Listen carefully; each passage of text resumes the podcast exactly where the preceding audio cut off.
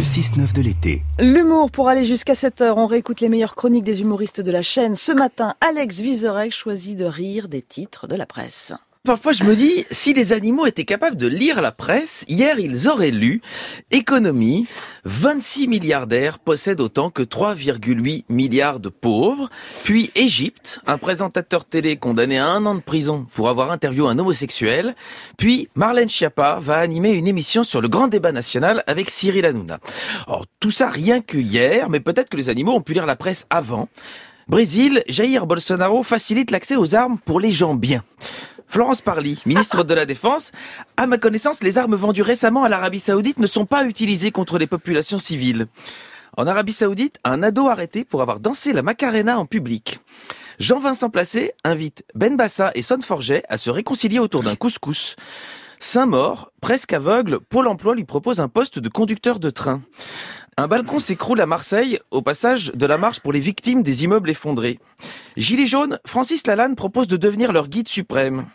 Gilets jaunes, Vladimir Poutine a demandé aux autorités parisiennes de s'abstenir de tout recours excessif à la force conformément aux principes humanistes.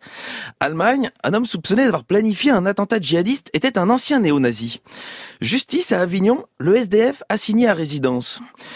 Nous nous battons pour l'homme pauvre, clame Benjamin Griveaux. Aurore Berger, les Français sont schizophrènes et les retraités peuvent faire un effort. À Amiens, la direction de Whirlpool propose un sèche-linge aux salariés en guise d'augmentation. Le pape François veut lutter contre les fake news. Pédophilie. L'archevêché chilien déconseille aux prêtres d'embrasser sur la bouche les enfants. Emmanuel Macron sacré champion de la Terre lors du second One Planet Summit. Didier Guillaume, ministre de l'Agriculture, demande aux scientifiques de faire preuve de conséquences, faire la preuve des conséquences des pesticides sur la santé. Un permis de mendier à 15 euros, voté par une ville suédoise. Kylian Mbappé trouve que l'argent dans le foot, c'est vraiment indécent. Aquarius, la France prête à aider l'Espagne pour accueillir des migrants. Donald Trump suggère à l'Espagne de construire un mur le long du Sahara pour freiner l'immigration. 7% des Américains pensent que le lait chocolaté provient des vaches marrons. Un collège américain offre des boucliers par balle à ses élèves.